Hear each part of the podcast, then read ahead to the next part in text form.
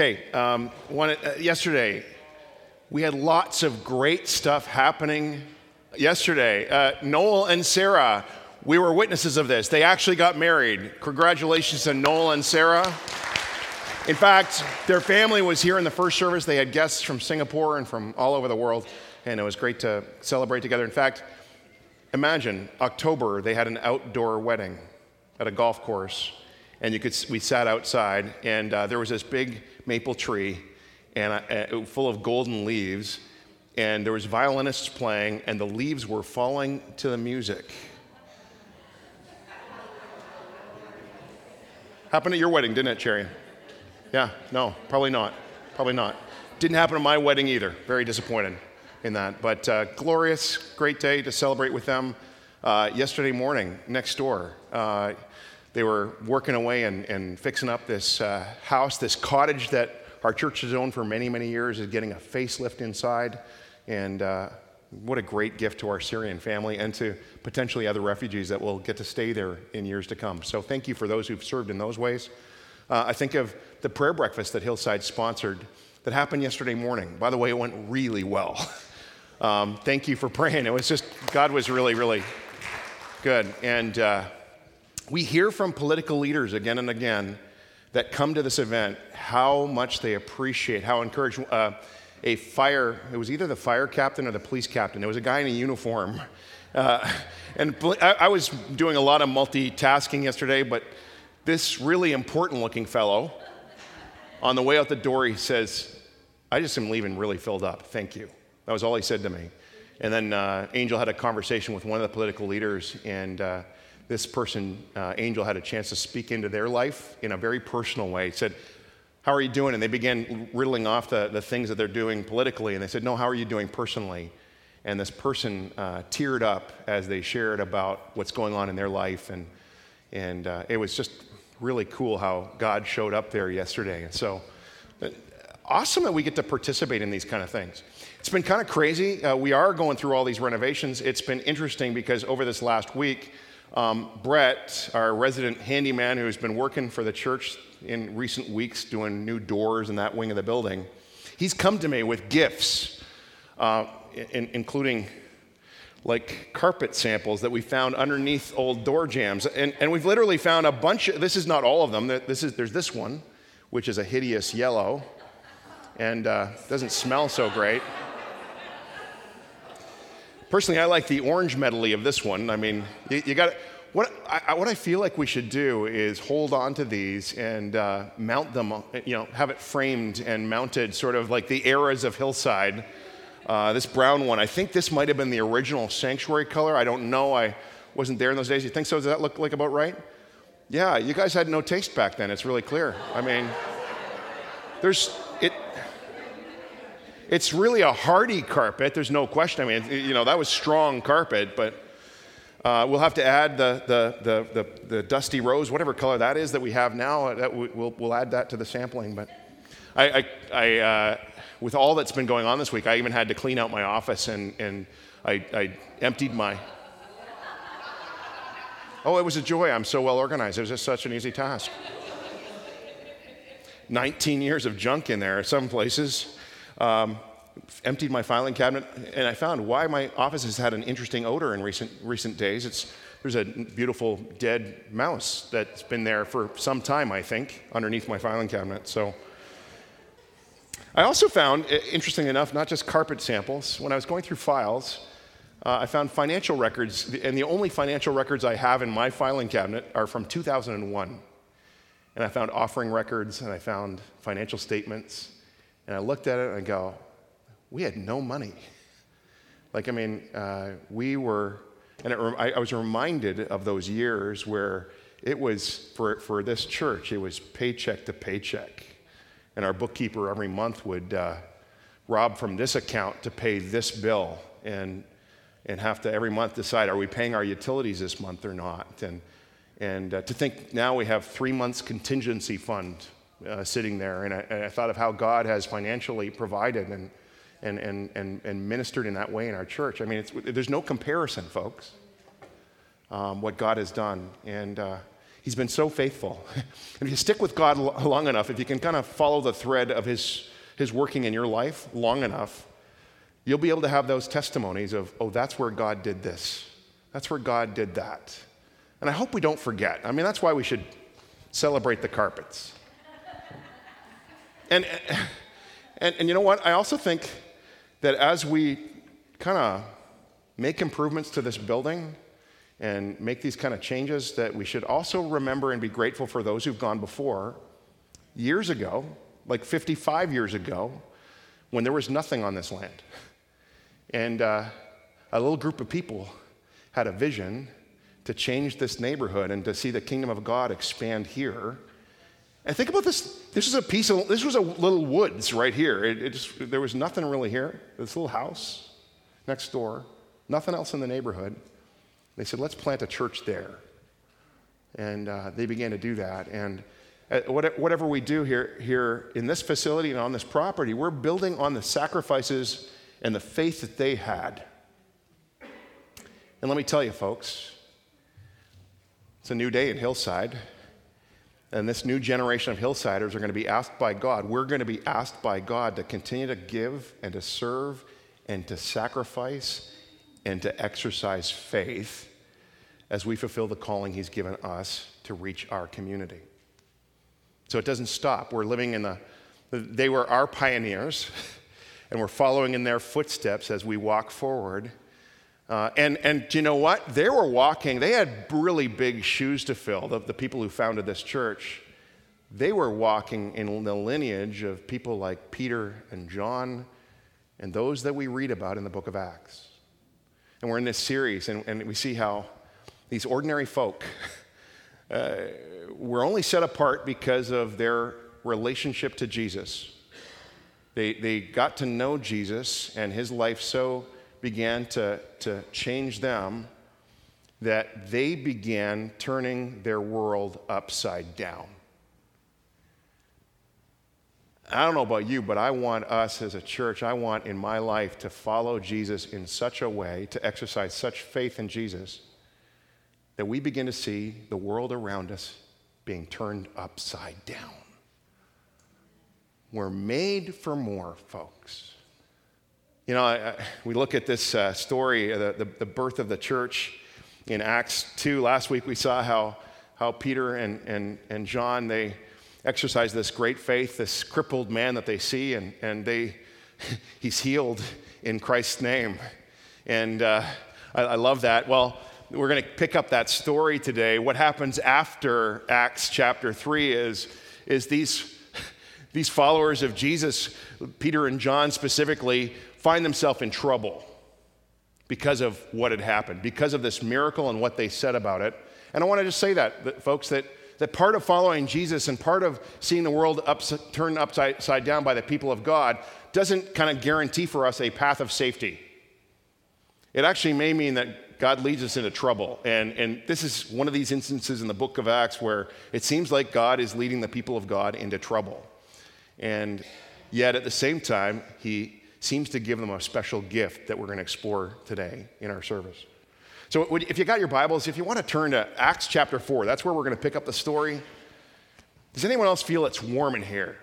Anybody? Hey, ushers, turn down the heat. Let's open the windows. We can do that. I just wanted to say something, you know, with great passion. So there you go. Acts chapter 4. Great, great great uh, story. We're going to read just the, from verse 1 to 20, 22. If you need a Bible, uh, May is, you know, passing out Bibles there. Some tall person, just give her a hand, would you? You guy, what's your name? Yeah, yeah, yeah, yeah. Nobody should have to stand on a chair to do this job. I mean, we got tall people for a reason. Come on, tall people, like step up. Do our, this is the body of Christ. Wow. Some people got to be told what to do. Do I look like your mama? I don't think so. I'm going to shut up now. This is this guy's first time at Hillside. Yeah, he'll be back. Yeah, he'll be back. the priests and the captain of the temple guard and the Sadducees came up to Peter and John while they were speaking to the people. So Peter and John, they've healed this lame man.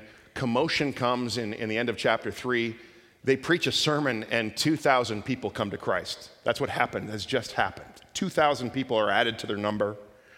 It says they were greatly disturbed. This is the Sadducees, these religious leaders, because the apostles were teaching the people, proclaiming in Jesus the resurrection of the dead. They seized Peter and John, and because it was evening, they put them in jail until the next day. Did you catch that?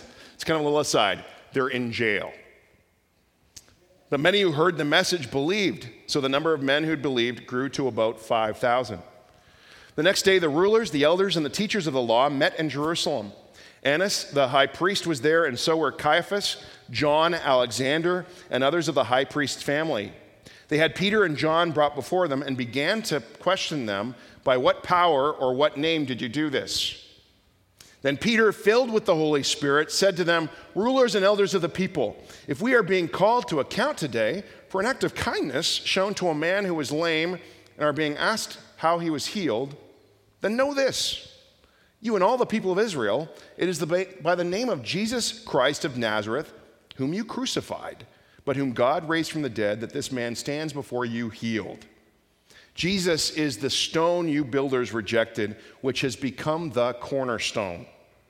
Salvation is found in no one else, for there is no other name under heaven given to mankind by which we must be saved.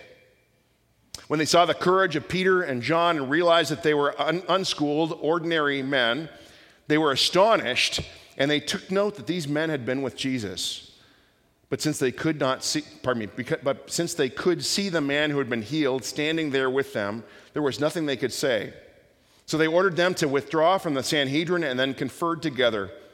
What are we going to do with these men? They asked. Everyone living in Jerusalem knows they have performed a notable sign, and we cannot deny it. But to stop this thing from spreading any further among the people, we must warn them to speak no longer to anyone in this name. Then they called them again and commanded them not to speak or teach at all in the name of Jesus. But Peter and John replied, Which is right in God's eyes, to listen to you or to him? You be the judges. As for us, we cannot help speaking about what we have seen and heard. And after further threats, they let them go.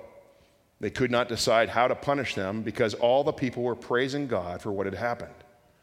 For the man who was miraculously healed was over 40 years old. And God, uh, this morning, uh, last week we talked about breakthrough. God, we'd like you to break into our gathering here this morning and speak to us and lead us. Uh, we want to see more of what we happen here happen to us. Pray this in Christ's name. Amen.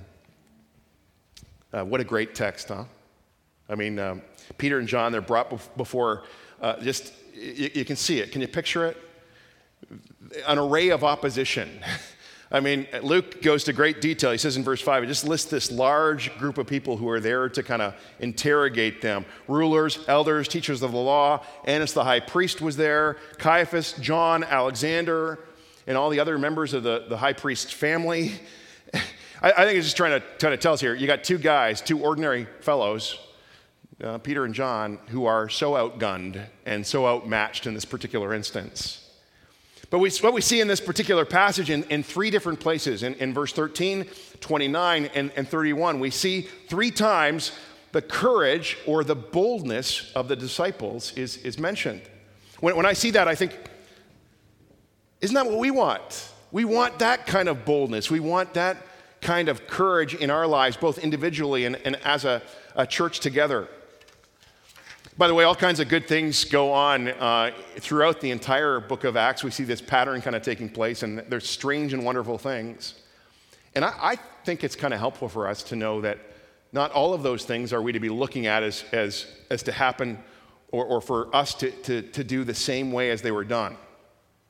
There are some things in the book of Acts that are purely descriptive, they simply describe what happened. And there are probably some things I would say that are prescriptive. They're, they're kind of telling us this is what should happen, and we should expect to see these things happen in, in our lives. A couple of examples uh, the ascension of Jesus, Jesus rising to the heavens. That's the description of a one time event. You know, we don't expect to see that again today. Birth of, the, the birth and the establishment of the church. These are both kind of you know, unique, non repeatable events in, and moments in salvation history that we kind of look at and we praise God for, but we don't look for them happening again in our day. But there are some things in, in Acts and, uh, I, that I believe ought to be prescriptive. In other words, we ought to see them in our lives and we ought to see them in our church. And I think we see an example of this in Acts chapter 4. I propose all of us should be arrested for Jesus. Actually, that wasn't it. Some people in other parts of the world, and some people even here, have been arrested for Jesus. In fact, one of our elders um, years ago was arrested, spent nine months in prison because of his faithfulness to Christ. He held a placard in front of an abortion clinic, um, lobbying for the rights of the unborn, and uh, he refused to, to kind of take it back. The judge says, take it back in some senses. And uh, he went and spent nine months in prison. He met his wife in prison. I think that's the coolest story. You got to ask him about that. This is Dave I'm talking about, Dave Forsyth. You guys are, you guys are you guys exist because your dad went to prison. You know that, right? For Jesus. That's, I think so. Awesome. Awesome. Let's just meditate on that for a moment, how you guys came to be.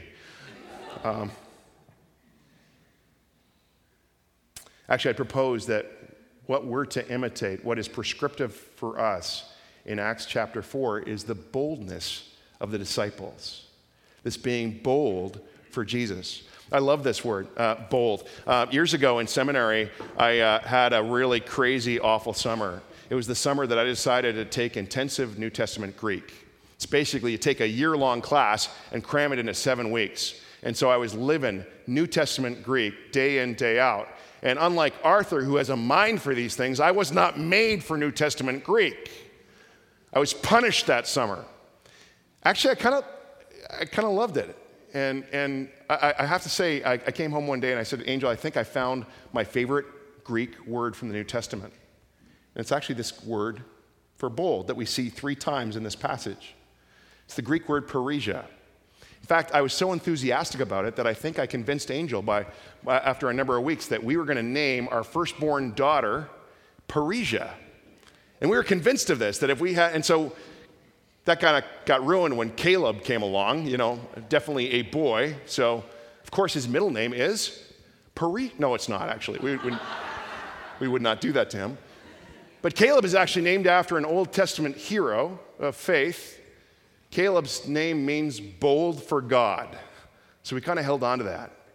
I, I, I wonder whether it was the, just how great Parrhesia sounds, or, or perhaps, uh, you know, the fact that I grew up watching Star Trek. Maybe that's why I love the word bold so much, because you know the opening lines, the, the, the monologue, uh, William Shatner's voice, to boldly go where no man's gone before. Love that.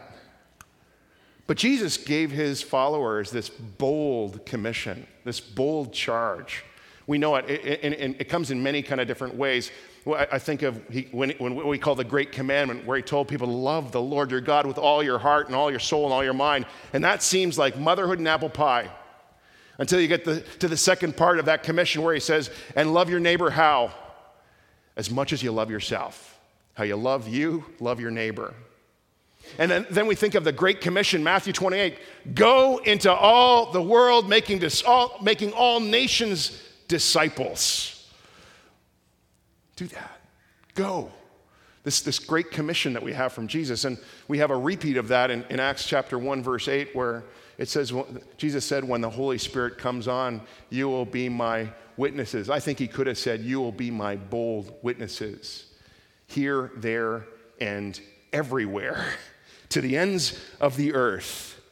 And, with the coming of the Spirit, we see the church step out in boldness. They're, they're boldly witnessing, they're, they're boldly living out the good news. Peter and John, you know, talk about boldness. Silver and gold I do not have, what I have I give. And they heal the guy. I mean, that's a bold move. The fact they'd even think to do that.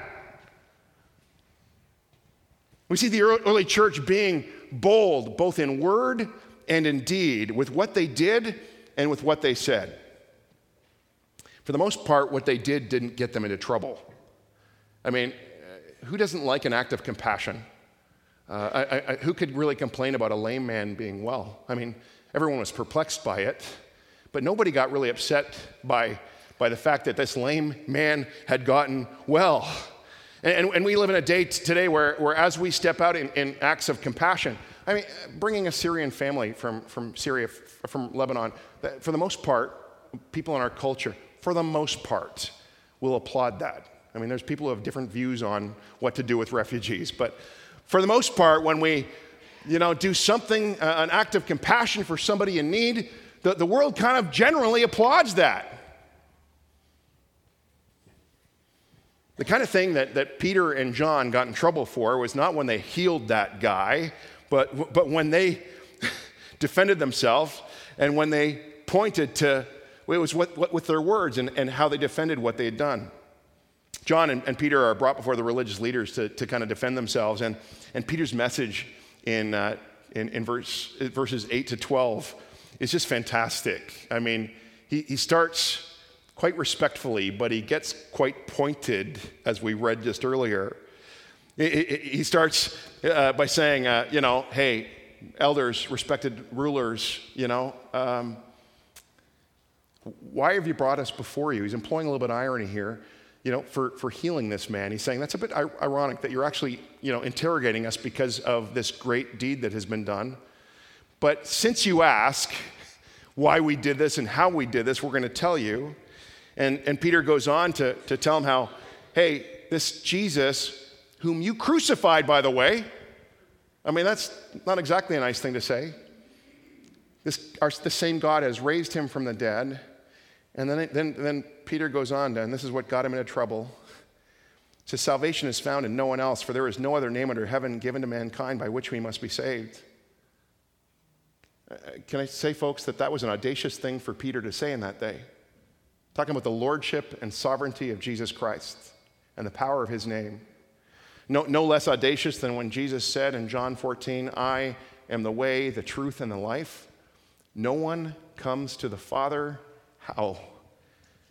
Except through me. What was Jesus being right there? Incredibly exclusive. No other name under heaven, no other way to the Father except through me. And quite honestly, folks, it's, it's offensive in our day to make any kind of truth claim. It's offensive in our day to, to say that there might be just only one way to God. It's offensive to limit the options. And, and you know what? Because of that offensiveness, there, there are churches and there are Christians who, maybe over time, who, who maybe subtly or quite boldly actually edit this out of the Christian message. Maybe you know of a, of a type of church that's like that where they're kind of open to anything. Any, anything goes, whether it be universalism, where everybody's in, everybody's okay, or the belief that all religions are essentially the same. They basically say the same thing, they lead you to the same place. Believe what you want to believe. That's our dominant cultural value right now. The other dominant cultural value is, is tolerance. I would argue that it could be intolerance. The, the Christian worldview is not tolerated now because it's an exclusive worldview. And here's the thing anytime any church or Christian buys into that thinking, I'll tell you what I think happens it's declawing the gospel, it's, it's robbing it of its power. In fact, I would argue that churches in Canada that have historically preached that message are dying by the boatloads. Somehow there's no teeth to their message. The gospel has lost its power. In Jesus' day, I'd say in the, the early church day, the sovereignty of Jesus and his lordship over everything was just as controversial, but in no way did the early church compromise that message. And it's that kind of bold following of Jesus that actually has the power to turn the world upside down. Any watered down version of the gospel has no power to change anything, particularly a human heart.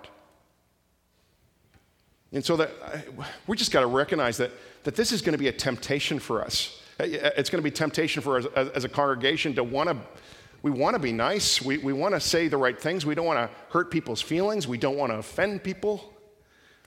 And so we're going to have to, to keep on coming back to basics as a church, kind of keep reorientating ourselves and challenging one another that our faith is about Jesus and his lordship, his supremacy over everything. That we, we really do hold on to when Jesus said, I am the way, the truth, and the life. No one comes to the Father but through me. That we actually take that as gospel truth.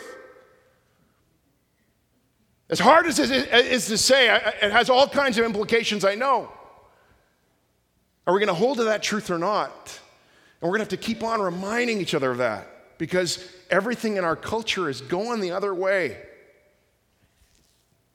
And let me say this there'll be times when, when people around us, if, if we're actually bold with our faith or say these kind of things, that they'll be offended by our beliefs or something we say. And I want to just say this boldness, being bold, does not mean being unloving. Can I say that? Peter would say this in, in one of his letters. I, I think Peter learned this. I think he was pretty bold that day, but, but listen to what he actually instructs the church in, in later. 1 Peter 3.15, and he starts this great little piece. I've, I've tended to edit over this, jump over this line. Peter says, But in your hearts revere Christ as Lord. Always be prepared to give an answer to everyone who asks you to give the reason for the hope that you have.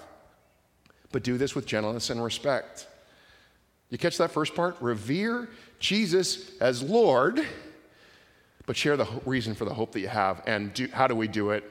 Gently and respectfully. But don't never, never, no, don't stop revering Jesus as Lord, as the one, as the way. But people will still get offended, and, and we may even be rejected for our faith. But we're called to bear it, and we're not to stop. Um, the, the, religious leaders in, in, this story don't know what to do with Peter and John. I mean, they, they've never encountered anyone quite like these two ordinary men. So finally, what do they do? They try to shut them up.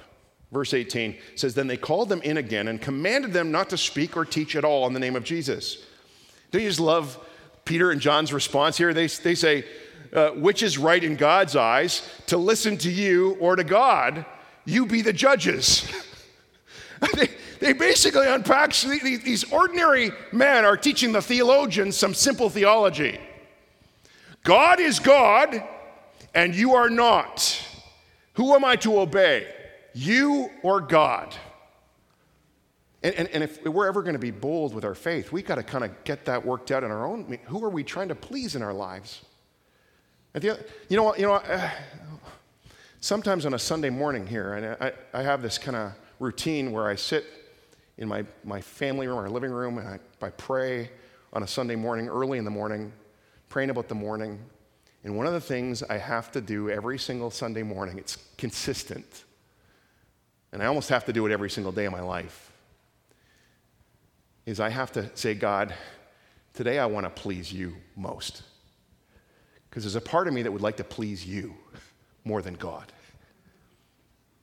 And I, I don't know what, what, workplace you're in, I don't know what the environment's like, but there might be that temptation there too is that, hey, I want to please them, my boss, or my work colleagues, or the people I hang out with at school.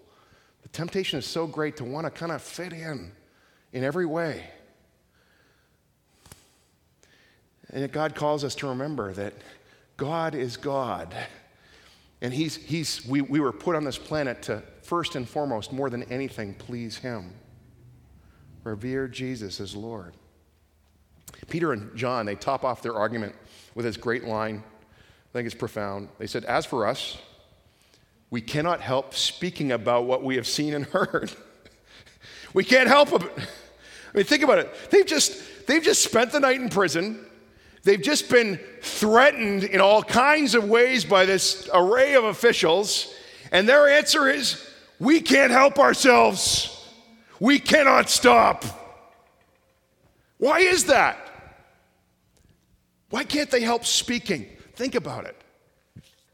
What would have to happen in your life so that you could not help speaking about the gospel? What would have to, have to happen in you so that you couldn't stop yourself from sharing the good news of Jesus? Now, a couple of things. Listen to what, what they said. They said, We can't help speaking about what we've seen and heard. They were witnesses. They had, they had seen Jesus working, they, they had followed him and saw him uh, doing miracles and ministering to people, broken people, restored, all those kind of things. They'd, they'd observed him die, but rise again. They, they had touched the scars in his hands, they'd, they'd seen the, the, the, the broken, the hole in his side. Let me, let me tell you, we can't ever expect to discover the kind of boldness Peter and John had if we want to keep Jesus at a distance in our lives. If somehow we're keeping Jesus at arm's length, if, if we're somehow looking at him as an onlooker and not a participant, you know, that, that glass wall that Pastor Dave, Dave spoke about a couple weeks ago, that where we're looking at Jesus, we can describe Jesus, but, but honestly, we're, we're insulated from him in some pretty significant ways. if we're not participants in the life of Jesus, and getting to know Jesus by reading about him and spending time with him, we won't naturally be bold for him. Peter and John were witnesses. Something else happened. The gospel got so deep down into them that it just became a, an overflow, a fountain out of their life. Think of Peter. I mean, Peter, just weeks before, in the moment where loyalty really was demanded of him, and he's there around the fire and he's asked, you know, Jesus, eh, this, this man, he devoted his life to following for three years. And in, in, that moment around the fire, three times he'd say, I don't know the man. In fact, he says he, he swore, I don't know the man. Can you imagine? Think of John. John, his story is a little bit murkier on the, the night that Jesus was betrayed, but we know he fled with the rest of the disciples. We do know that he was at the cross. And he was standing at the cross, and we know he was there because Jesus actually speaks to him from the cross and asks John to take care of his mother. Would you take care of my mom? Make sure she's okay. And, and he would be there, John would be there to hear Jesus speak to his enemies.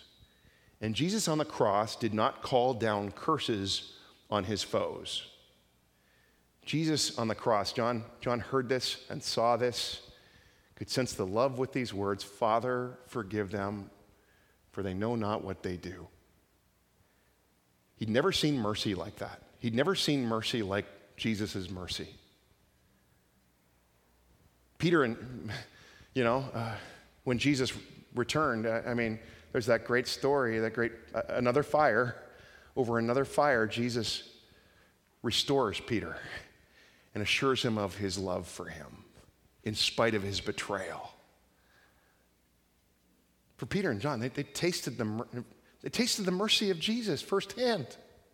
Jesus' mercy had inter- they didn't deserve it, they hadn't earned it.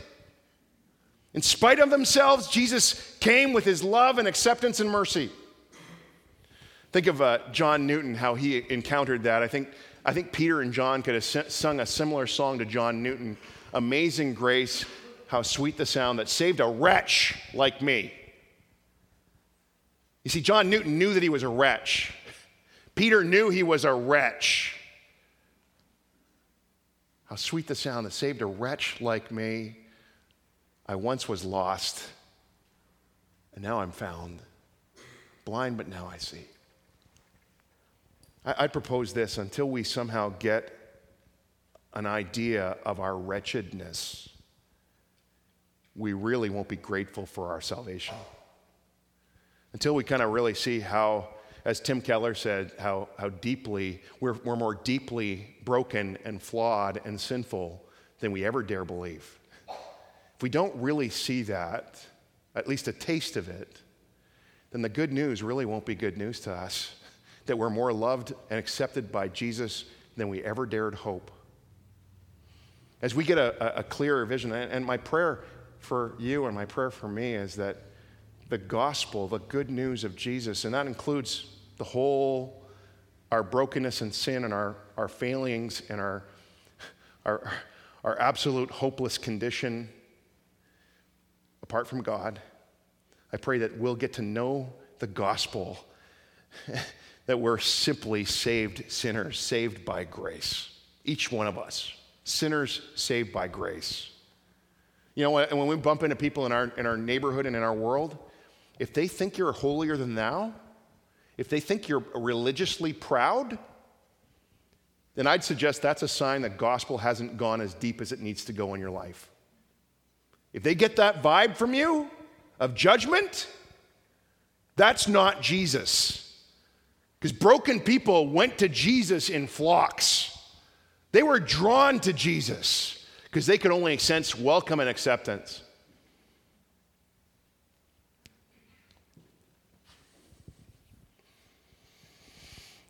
I love what they said. We can't help but speak what we have seen and heard. And by the way, it's not just that these guys were witnesses or the gospel got a, got a hold of them. Let me tell you one more thing the Holy Spirit got a hold of them. Because boldness is actually a working of the Holy Spirit. It'd be a huge mistake to think this story is all about the, how courageous Peter and John were. It'd be a huge mistake to overlook verse 8, which says, Then Peter, filled with the Spirit, said to them, It'd be a huge mistake to forget the promise that Jesus made in Luke chapter 12, where he said to his disciples, He would have said this, Peter and John were hearing this firsthand. When you're brought before synagogues, rulers, and authorities, do not worry about how you will defend yourself or what you will say, for the Holy Spirit will teach you at that time what you should say. Right when we need Him the most, not before, not after, right when we need Him, the Holy Spirit will speak to us as He did with Peter and John. Fulfillment of that passage. You know, the consistent sign in, in the book of Acts of the coming of the Holy Spirit is not like some churches teach the, the gift of tongues. Some, when the Holy Spirit comes into their life, they, they receive the gift of tongues and they speak in another tongue. The consistent sign that we see in the book of Acts of the Holy Spirit's presence in a person's life is this boldness. Boldness. I, I think of uh, when I became a Christian, um, I should say for the 17th or 18th time. But the one time it stuck where God seriously met me, um, I couldn't help but speak about my faith to my friends. You know, yesterday it was interesting. I, I got to kind of live this almost a little bit yesterday, this passage, because I was kind of brought before the rulers and authorities of the Tri Cities yesterday. And I had the, the joys of kind of welcoming them and, and sharing scripture a little bit and, and facilitating that. And it's interesting, I had a really nice little ending, kind of a God bless you and thank you for coming, was what I was going to say to end it off. And as I'm sitting there towards the end, the last person was, was doing their thing. We were singing Oh Canada. I felt the Holy Spirit prompt me to go a different route. And I, I felt like I was meant to, to be a little bit bold. And I was able to, in that moment yesterday, share about the, the, the, love of a personal God for these people. I said, you know, I, I just said, I, I'm going to be unapologetic about this, but we have a personal God who loves every one of you. And when we pray, He hears us, and, and we believe uh, our tribe, the, the Christian pastors who are gathered here, to get, get, gathered here today, pray for you. We believe God answers prayers, but I want to just tell you, we care about you because God cares about you. And I was able to kind of boldly speak out where, where quite honestly, it, it, we, we are careful not to want to offend those leaders who come year after year. The Holy Spirit giving the words with which to speak. And, and, and a few of you testified after the first service, shared with me just how God, in, in moments in your life where, where you didn't, you were in situations in classrooms or in workplaces or even in a family gathering and the Holy Spirit gave you the words to say. You're living in the lineage of Peter and John again when you do that. Depending on the Holy Spirit, Jesus said, Don't worry what you're going to say, the Holy Spirit will, will come upon you. So, so we keep opening ourselves up to the life of the Spirit. We keep saying, God, fill us with your Spirit. And one of the fruits of that is going to be boldness and courage. Could some of you use a little bit more courage? I think so. We got to wrap this up. I don't want to miss the best part. My favorite part of the whole scripture here is in verses 23 to 31. Let's just read that. Turn, turn again. Uh, if your neighbor is falling asleep, just give him a good, swift elbow. Do that in the name of Jesus with love. Such a violent church.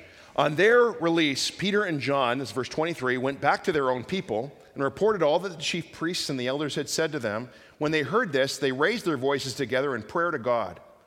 Sovereign Lord, they said, you made the heavens and the earth and the sea and everything in them. You spoke by the, the Holy Spirit through the mouth of your servant, our father David.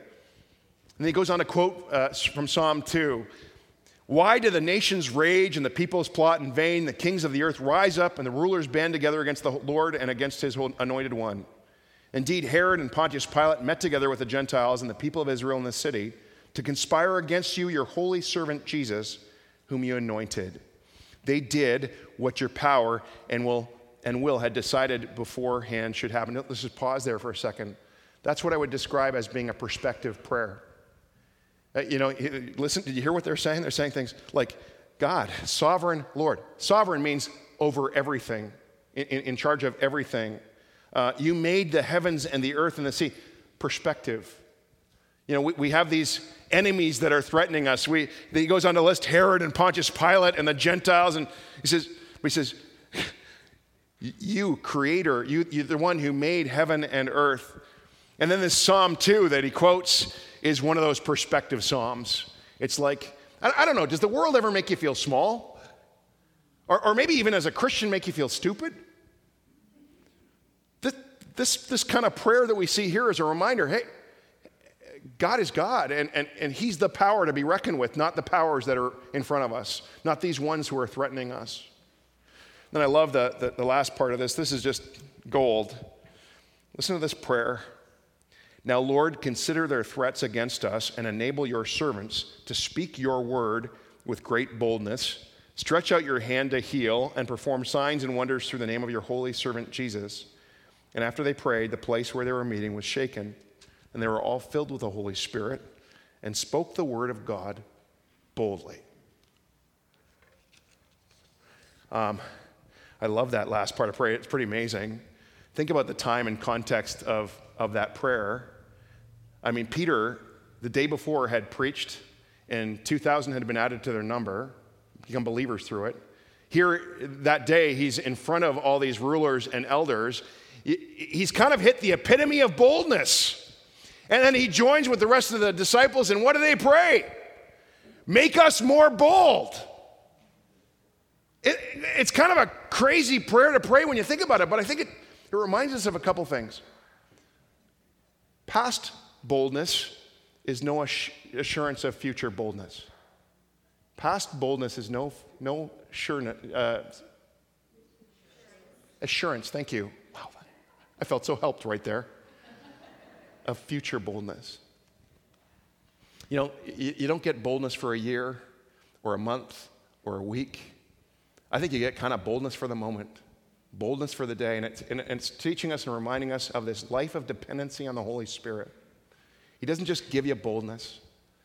I, I, think of times in my life where I've been spectacularly bold for God. In the same week, I've choked.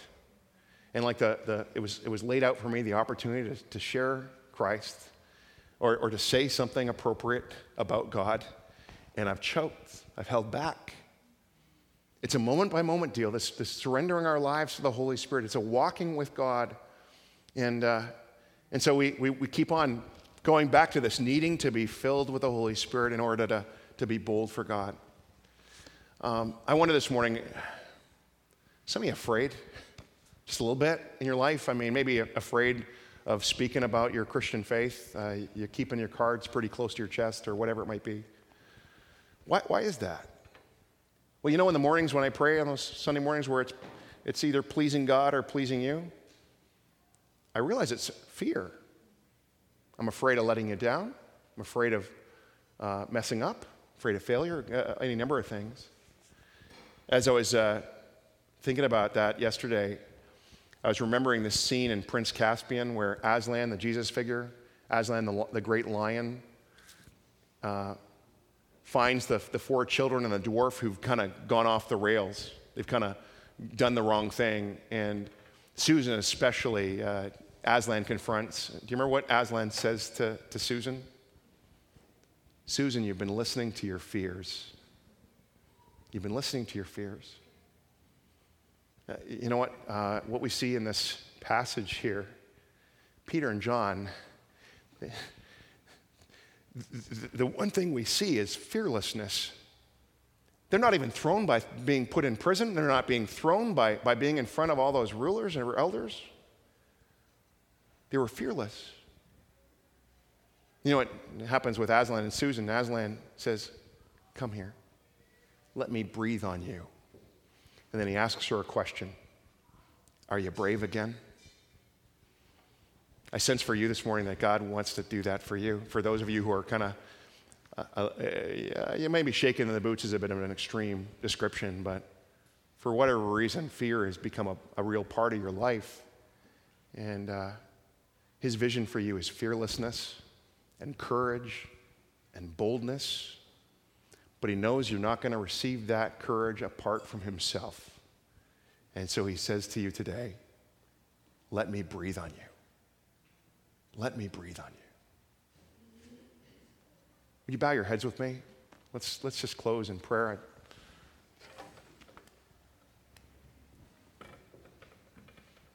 So, Father, um, we just want to ask you this cool thing. We want to pray along with the, the early church where they said, God, make us bold. Would you make us bold, God? Father, we, uh, we're tired of being timid or fearful. Lord, you know what, it, what the obstacles are for each of us. Uh, Lord, maybe for, for some of us, Lord, you know, we haven't been participants in the life of Jesus. And this morning, you're inviting us into that life. You're, you're, you're saying there's a warm, open welcome that Jesus is ready to receive us and to, and to enter into our lives as we enter into his. So, Jesus, t- teach us if, if we've been kind of content with being an onlooker, help us to engage with you in a whole new way, we pray. Father, I pray for those, God, uh, uh, Father, where where we just haven't understood the gospel, the truth about ourselves, that we're lost without you. And uh, Lord, you, that's not the end of the story, but, but unless we understand that part of the story, we'll never get it, Lord. And so I pray, help us to see ourselves and our brokenness for what it is our rebellion against God, our, our selfishness, our sin. Lord, that we might be open about that before you so that we might receive truly the salvation that you offer us and that we might live in great, great joy because we are we, we who are so lost we who are so wretched have been found in christ. So god would you save us we pray from from that sort of self-righteousness when when there's nothing to commend ourselves to you. It's only from what christ has done. And i i, I pray we would come to the place where we could not help ourselves we would not be able to stop speaking because we are so thrilled with what, you, what you've done for us. Then, Father, we pray, fill us with your spirit.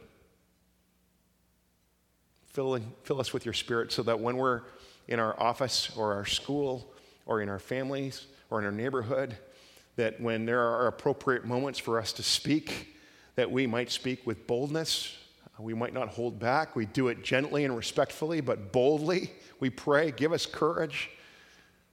May that be a working of your Spirit in us, we ask. Holy God.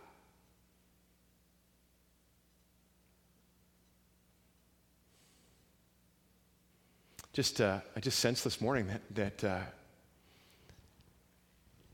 breakthrough for you and for me breakthrough. Keep coming back to that word. God, would you break into our experience so that we might begin to look like Peter and John and the early church? Do this, we, we pray, in the name of the Father, and the Son, and the Holy Spirit. Amen.